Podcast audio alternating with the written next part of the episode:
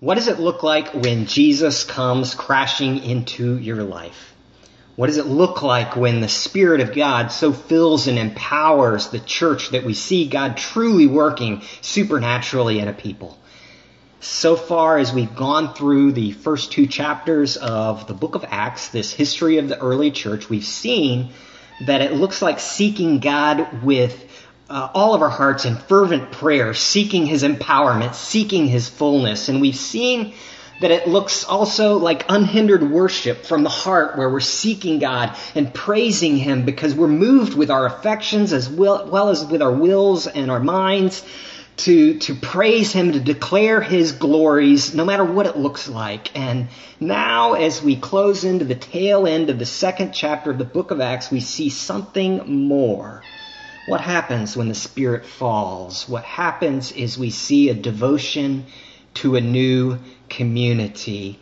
Let's look at Acts chapter 2. We're reading verse 42 to 47. You can follow along as we see this first description of the early followers of Jesus after the Spirit of God had fallen. For they devoted themselves to the apostles' teaching and to the fellowship to the breaking of bread and to the prayers. Everyone was filled with awe, and many wonders and miraculous signs were done by the apostles. All the believers were together, and they had everything in common, selling their possessions and goods they gave to anyone as he had need. Every day they continued to meet together in the temple courts. They broke bread in their homes and ate together with glad and sincere hearts, praising God and enjoying the favor of all the people, and the Lord added to their number daily those who were being saved.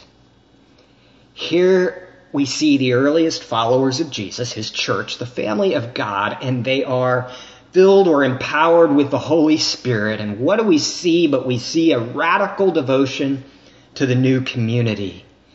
Are you devoted to this new community, the family of God, the church? Did you notice these early Christians? Did you notice their core commitments? It says in verse 42 that they were devoted to the fellowship. They had a, a radical commitment, a devotion to each other. Uh, the author of the book of Hebrews says, Don't give up meeting together, as some are in the habit of doing. He says, but encourage one another daily to meet together. What is, what is the fellowship? If they were devoted to this new community, what is the fellowship? It's the Greek word koinonia. It's, it's best described with English terms like community or fellowship or communion. It speaks of a, joint participation, a sharing of life, a, a, family intimacy, koinonia or fellowship. It occurs 19 times in the New Testament. It means this, this mutual belonging to one another. It speaks of mutual obligation, of loyalty, of belonging to one another, of, of solidarity with one another. It's, it's the word for fellowship.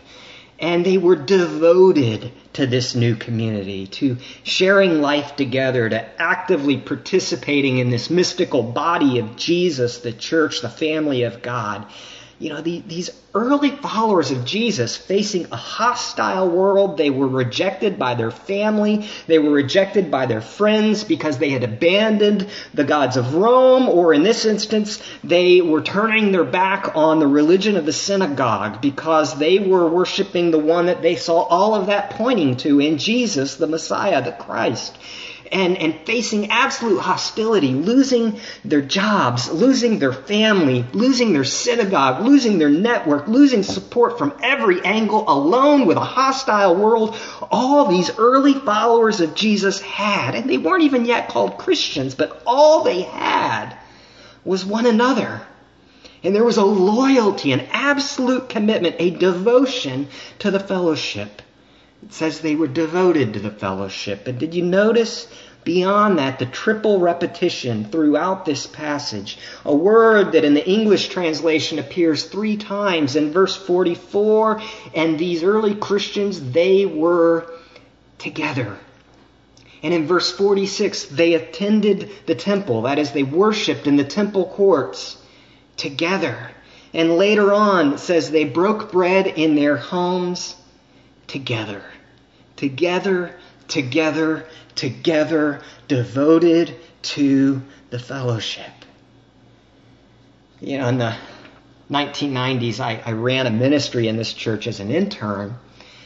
And uh, I was a singles director, and we had a singles group. And uh, what would happen is is we always had about 10 to 12 people in this singles group and and I was the leader and and uh, I remember it was always a different 12 because there were always six people walking in the door and there were always six people getting ready to walk out the door and they'd walk in and they'd say wow, I finally found a place that fits. This is wonderful. And then, then within six months to a year, they'd be walking out for the last time, shaking the dust off their feet, saying, I don't know why I ever came here. This is doing nothing for me.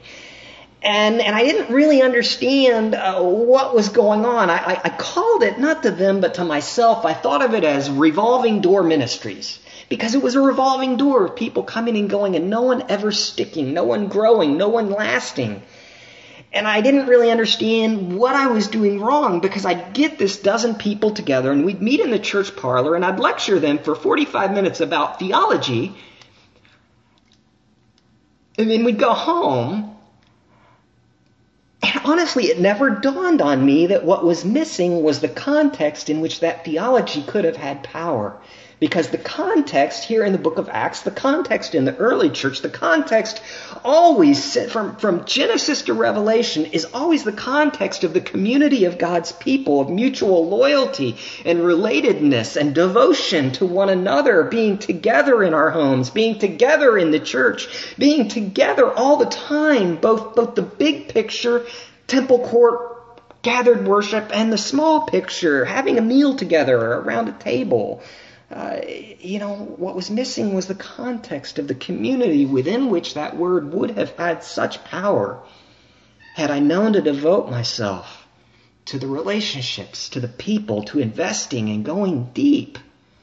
You know, this picture of devotion to the new community is so different from our modern consumer notion of relationships. You know, all of our relationships today are, are basically consumer driven. They're basically commodities in which we're consumers buying products. You know, the way it works is, is, you know, you pick a grocery store. You pick a grocery store because it has a product that you want and they're offering it at a price that you are willing to pay. And so long as it's a product you want at a price you're willing to pay, you are committed to that grocery store. But if that grocery store stops selling the product you want, or if they increase the price to a price you're no longer willing to pay, then you leave that grocer behind and go find a different grocery store. You go to Schnucks or you go to Shop and Save or you go to Aldi's or, or you go to Straub's or you go to Dierberg's or wherever because you want a grocer that offers the product you want at a price you're willing to pay. Your relationship with your grocer is a consumer driven relationship based around commodities and prices. It's the same thing when you need an oil change. The people you go to for your oil change, you know, so long as they have a product you want for a price you're willing to pay, then that relationship continues. But if that changes, you go elsewhere. It's the same thing with a restaurant. You know, I go to a restaurant because I like their hamburger and they have a bun that's gluten free and that doesn't have any milk in it because I have allergies. And, and so long as they're providing a product I want, at, at a price I'm willing to pay, I continue. But should they change their product to something I no longer want, or should they increase their price to one I'm no longer willing to pay? It's a commodity and I'm a consumer and that's the nature of the relationship. Now we do the same thing with a boyfriend or with a girlfriend, where so long as that boy or girlfriend is providing a product, a commodity that you want, and so long as the price is one that you're willing to pay, then you continue in that relationship consumer driven with that girlfriend or boyfriend. But as long, but the minute that they change or you see something about them that you no longer want, or the price of being in relationship with them goes up to the point where you're no longer willing to pay, then you get rid of that commodity and go find another. The relationship is consumer driven. We do it the same thing in the United States with marriages. Where so long as your spouse is a product that you want and the price of your spouse is one you're willing to pay, then you stay in the marriage. But as soon as that changes, you're gone. And then we do that with churches you know, so long as it's the programs I want, the preaching I want, the worship that I want, and so long as it's a price I'm willing to pay in terms of being here and investing, I'll continue. But as soon as something changes, it's a commodity. And what we see in the book of Acts is something radically different. What we see in the book of Acts is a picture of relationships that are not consumer driven and people that are not commodities. A community that is not a commodity. People that I am investing in and committed to because they're the family of God. They're the people of God and I'm devoted to them and I'm going to be together with them in corporate worship and together with them in my home breaking bread and eating together and we'll be together and I'll be devoted to them. And, and when they change and no longer feel like they're meeting my needs, I'm still committed because I'm devoted to them. When the cost suddenly escalates because something happens, I'm still committed. I'm still invested because the people of God are not a consumer product. They are not a commodity and I am not a consumer. I belong to Jesus and He's redeemed me and He's put me in, in His family. And so I'm devoted to them. We were made for relationships. God in the beginning said, let us make man in our image according to our likeness because within the Holy Trinity, already in Genesis 1, before creation, there was already a, multiplicity and yet unity. One God yet with three persons speaking to one another. Let us make man in our image. And then creating human beings for this community to enter into their community, to enter into their koinonia, the fellowship of the Holy Spirit. This amazing dance of, of God eternally, then creating out of his overflow of love this universe to join into that fellowship and into that delight. And then when he redeems us, he brings us back into that community. Loyalty to him and loyalty to one another. There was never a time in which there was not relationship. Because God was an eternal community, there was never a time in which there was not love and devotion. They were devoted to this new community. What does devotion mean? It's, it's the language of worship. Devotion is a serious word. The Bible instructs us that no one should be worshiped but God alone. You think of the book of Revelation when, when John the Apostle sees this bright, glorious angel and John bows down before the angel and the angel rebukes him and says, John, don't do it. I'm a creature too. Worship God alone. And so why would we then be called to have devotion to a group of people and not just to God alone? But that Jesus is saying here that when you come into my fellowship, when you devote yourself to me, it's a package deal. You're also devoting yourself to my bride, the church. St. Augustine said you can't have God as your father without having the church as your mother. When he calls you into new life, he's calling you into a people where your basic identity is not as an individual, but as a part of this larger community, the church, where it's not personal and private. It is corporate, gathered, but also personally invested. Devotion to the fellowship. And this was a totalizing devotion, a devotion that, that made other commitments pale in comparison. Notice how the gospel changed their attitude toward their income in verse 44, verse 45, they, they sold their property and gave it to the church to anyone as they had need because even their possessions were no longer individually their own. They were the churches because they viewed the basic unit of society not as the individual or as the family, but as the people of God, the family of God. And so this is sacrificial giving, saying, I'm going to sacrifice for the people I love, for the people that I am. You know, you're going to sacrifice for your family. If your child or, or your brother is in terrible need, dire straits, desperately needing help, you're going to sell whatever you have to sell. Sacrifice whatever you sa- have to sacrifice. Take out whatever loans you've got to take out. You're going to make sure that your family is taken care of because your family, they're your family and you're devoted to them. You know, when a young guy gets his first car, You've seen this young man gets his first car and he devotes all of his time and energy and money into that car. He cleans the car. He waxes it. He then cleans it again and waxes it again just because he wants to spend time on it. He, he shines up the tires. He puts armor all, all over the vinyl thinking it's actually leather and uh, because he's, he loves that thing. It's his car and it's all of his time and all of his money goes to it until something happens. Then the young man meets this girl, this young woman. And suddenly all of his time he wants to spend with her and he wants to spend all his money on her and he wants to take her out to eat and he wants to buy her clothes and he wants to spend time because the, the object of his devotion has changed from the car to this young woman in whom he delights. You know, to be devoted to someone, it's the opposite of cynicism. It's the opposite of judgment. To be devoted means that you quit judging them. You quit criticizing them. You quit complaining about them. When you do have to criticize them, you do it ever so gently because it's coming out of your devotion to them, because you're committed to them. It means you stop evaluating them as a consumer product whose purpose is to meet your needs because you're there to meet their needs, not them yours because you're devoted. You know, all you care about is that your church is thriving, that your brothers and sisters are growing in grace and love, and you're ready to sacrifice for them, to do them good because you're devoted to the fellowship. And this is a continual commitment of the heart and soul. The Greek here is that they were constantly devoting themselves to the fellowship. Literally, they remained constant in the fellowship. It was continual. Do you, do you love the church? Do you delight in it? Do you want to sacrifice for the fellowship, for the koinonia, a long term investment in what really matters, the people of God, a new community inaugurated by Christ? See, Jesus isn't calling you to go to church, He's calling you to devote yourself to the church. Now,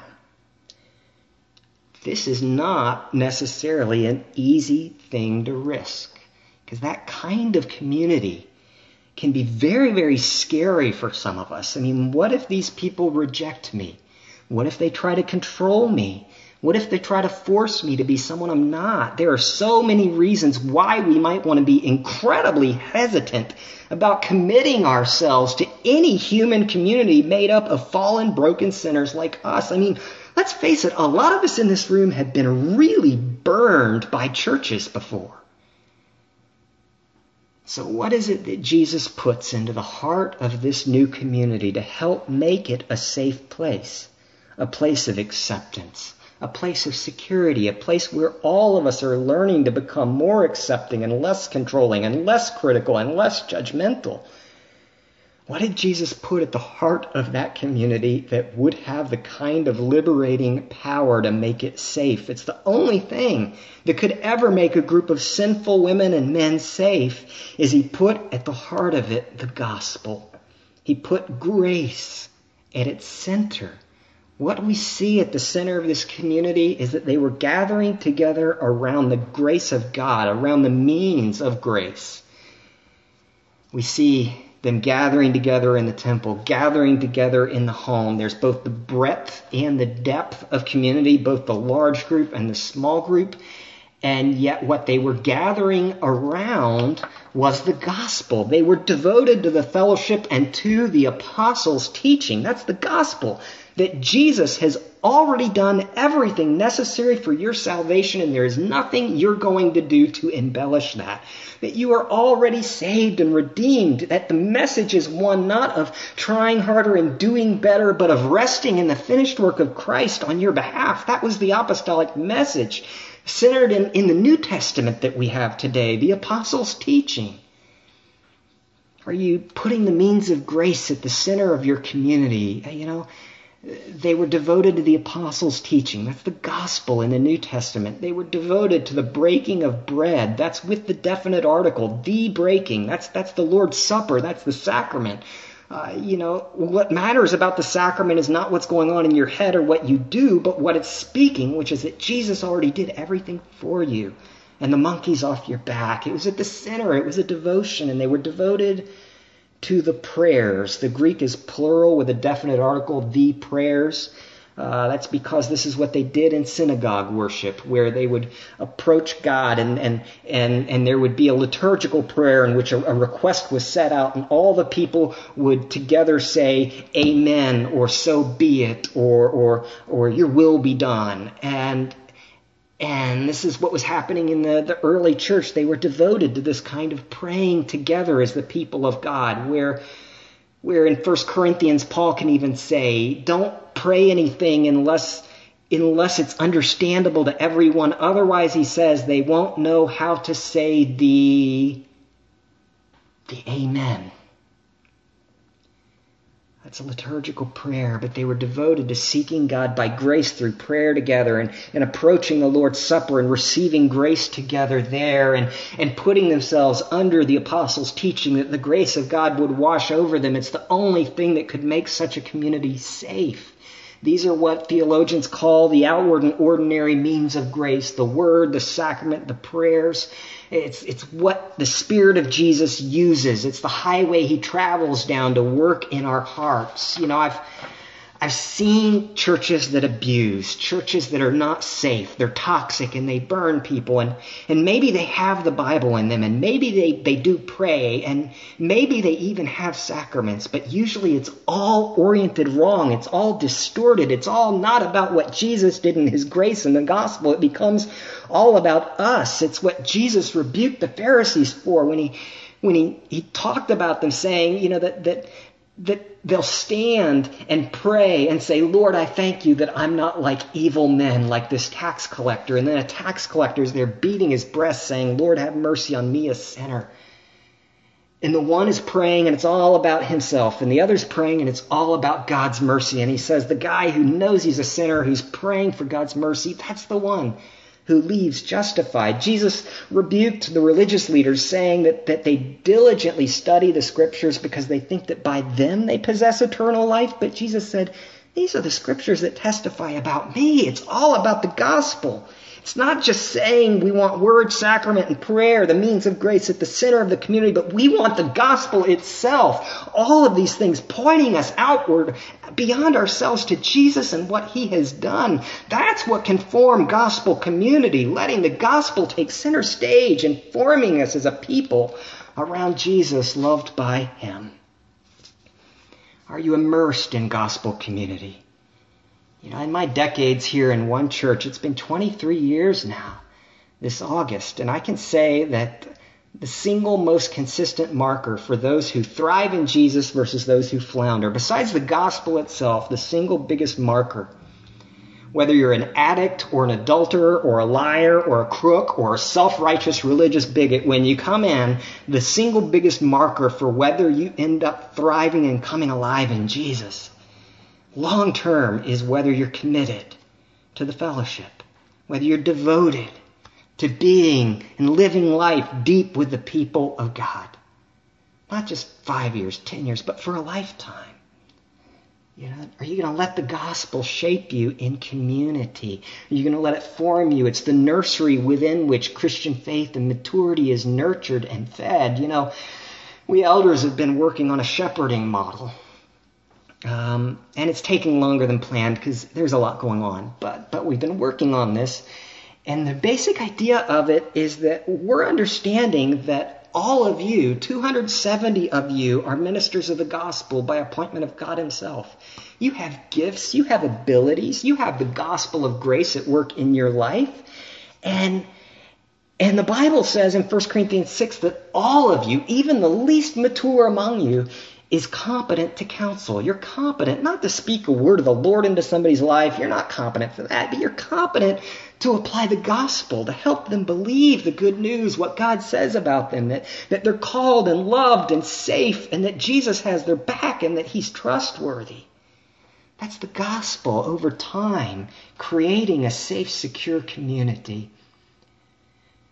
Ray Ortlund says this. He says, The family of God is where people behave in a new way. He says, I think of it with a simple equation gospel plus safety plus time. Gospel plus safety plus time. The family of God, he says, is where people should find lots of gospel, lots of safety, and lots of time. You know, a new community is a place where it's safe to be a sinner. It's safe to struggle. It's safe to be honest. It's not a place where a good person tells other good people how to become better. Oh, it's a new community where the single most important reality is that we have been loved by a Savior. You know, you can't pay your bills. Your relationships are a wreck. Your addictions are keeping you back. Depression is pressing you down. Jesus loves to open the doors of his church to bid in the broken and the bruised and the poor and the needy to come in and find grace, the welcome in a healing community. That's gospel community. Are you immersed in it? Now, Scott Sauls tells a story about a nursery worker in a church he worked in who, who had bumped into a first time visitor named Janet. And Janet had just dropped off her two boys in the nursery, and, and Sauls describes it. He says after the service, while Janet was waiting in the nursery line to, to pick up her two boys, one of the nursery workers quietly approached her and explained to her that there, there had been some issues.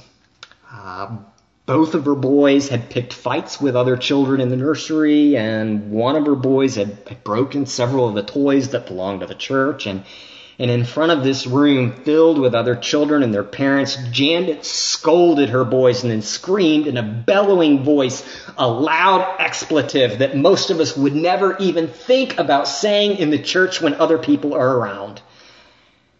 And she's deeply ashamed, felt like a failure. Janet got her boys and skulked out of the building, and no doubt everyone thought we're never going to see her again.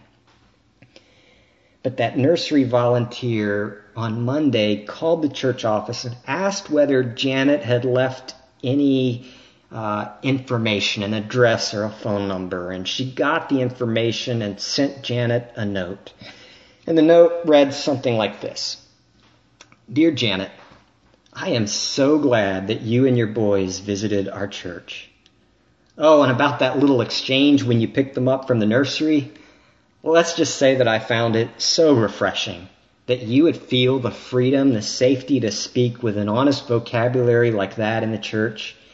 I'm really drawn to honesty, and you're clearly an honest person, and I hope we can become friends.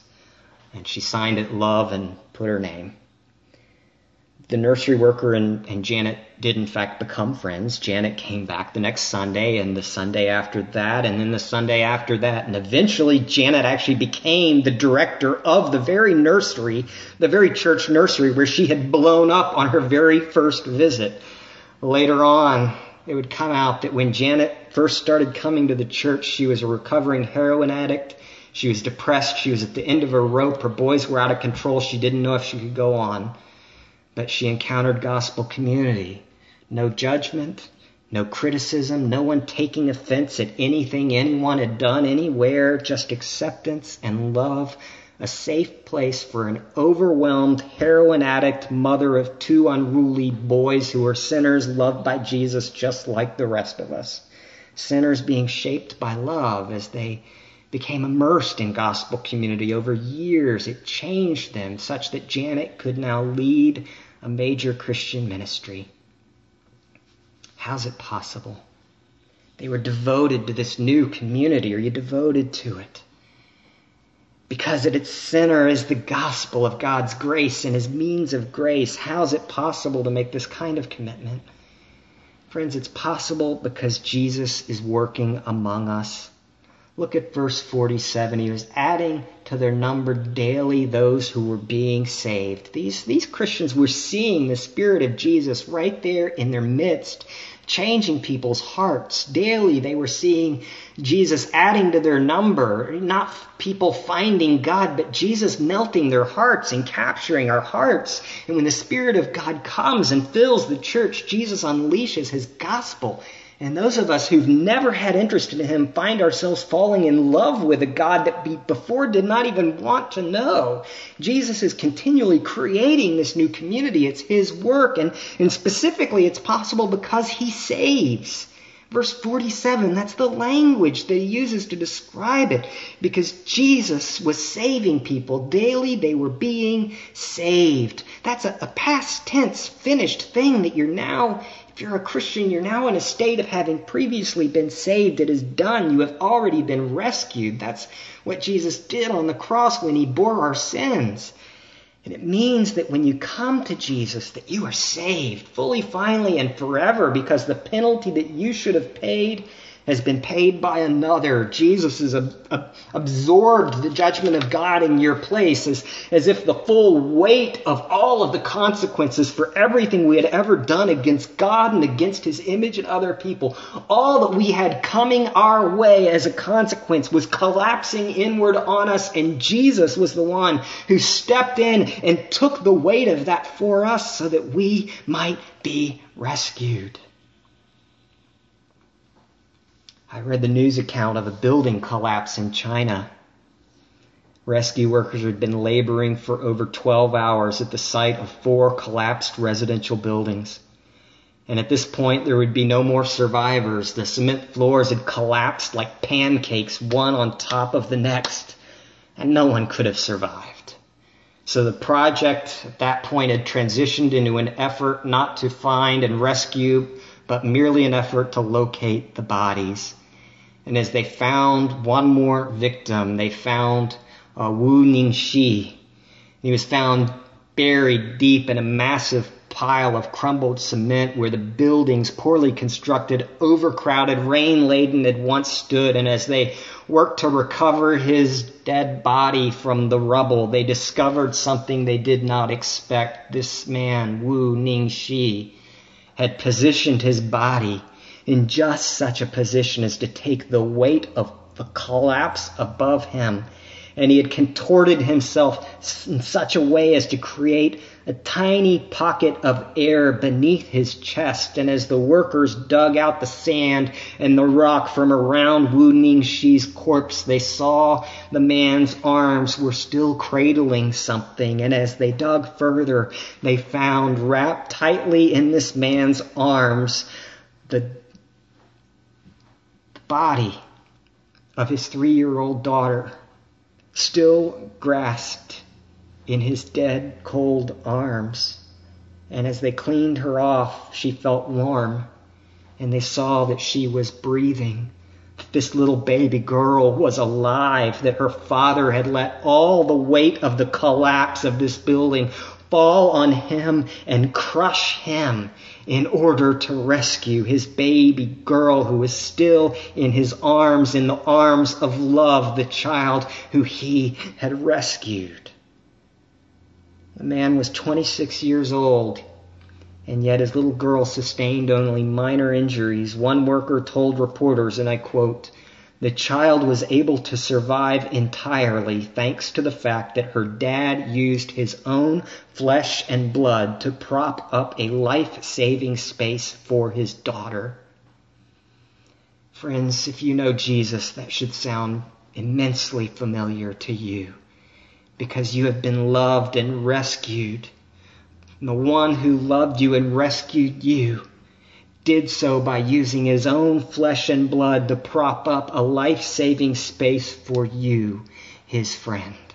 That's what Jesus did on the cross to form us into his new community, a community of those who had been rescued, a community of those who had been loved, who had been saved. It's possible, friends, because Jesus is devoted to you. Jesus is that young man who neglected his new car when he fell head over heels in love with this girl named the church. The Bible describes the church as the bride of Christ, as his fiancée, as his betrothed, as the one that he loves, the one who loves your soul. That makes Jesus the bridegroom, the lover who sacrifices everything for the one he loves. Do you hear his passion for you? Do you hear his delight, the singing as he sings over you with joy as he delights in you, his heart's desire, the apple of his eye, his pride and joy, the one who loves you. Friends, when a man falls in love and falls hard, there is nothing that can stop him. And Jesus is saying, I love you. I love you completely. I would die for you. And that's what he's done because he loves you and he's not willing to live without you. He gives his own flesh and blood to prop up a life saving space for you so that the Spirit of Jesus might come crashing into your life, forming you and shaping you and pulling you together, devoted to one another, devoted to the fellowship of the one who is devoted to you. Jesus is saying, when you build this new community, when you speak of its beauty and you speak of its challenges, when you explain it to your children and explain it to your friends, as you build its structures and seek to take care of those within it, as you Face the future and commit yourself now to this new life together as you build this new community together. Make at its center your lover, the one who is passionate for you, your heroic God and Savior who died for you when you were his enemy in order to make you his bride. Make the center of this new community the message of grace, the center of it, the message of the gospel, the story of salvation, not what we've done for God, but what he has done for us let that shape you and define you and pull you together that you would be loved and would live as one who is loved. Don't make it all about what a great church we are. Make it about what a great rescuer Jesus is. Stephen Mansfield tells a true story about a church that had this really thriving ministry to men. And for years, the driving force behind this men's ministry was a guy named Taylor. And Taylor's ministry thrived for years. There were lives changed, community that was impacted, but in the midst of a, a major transition within the church, Taylor ended up getting really deeply hurt by his own Christian community. And he left the church. And he wouldn't talk to anybody. People figured he'd come back eventually but he didn't. And so finally, after trying to reach out unsuccessfully, some of the men in the church took it on themselves to reach out to Taylor more aggressively.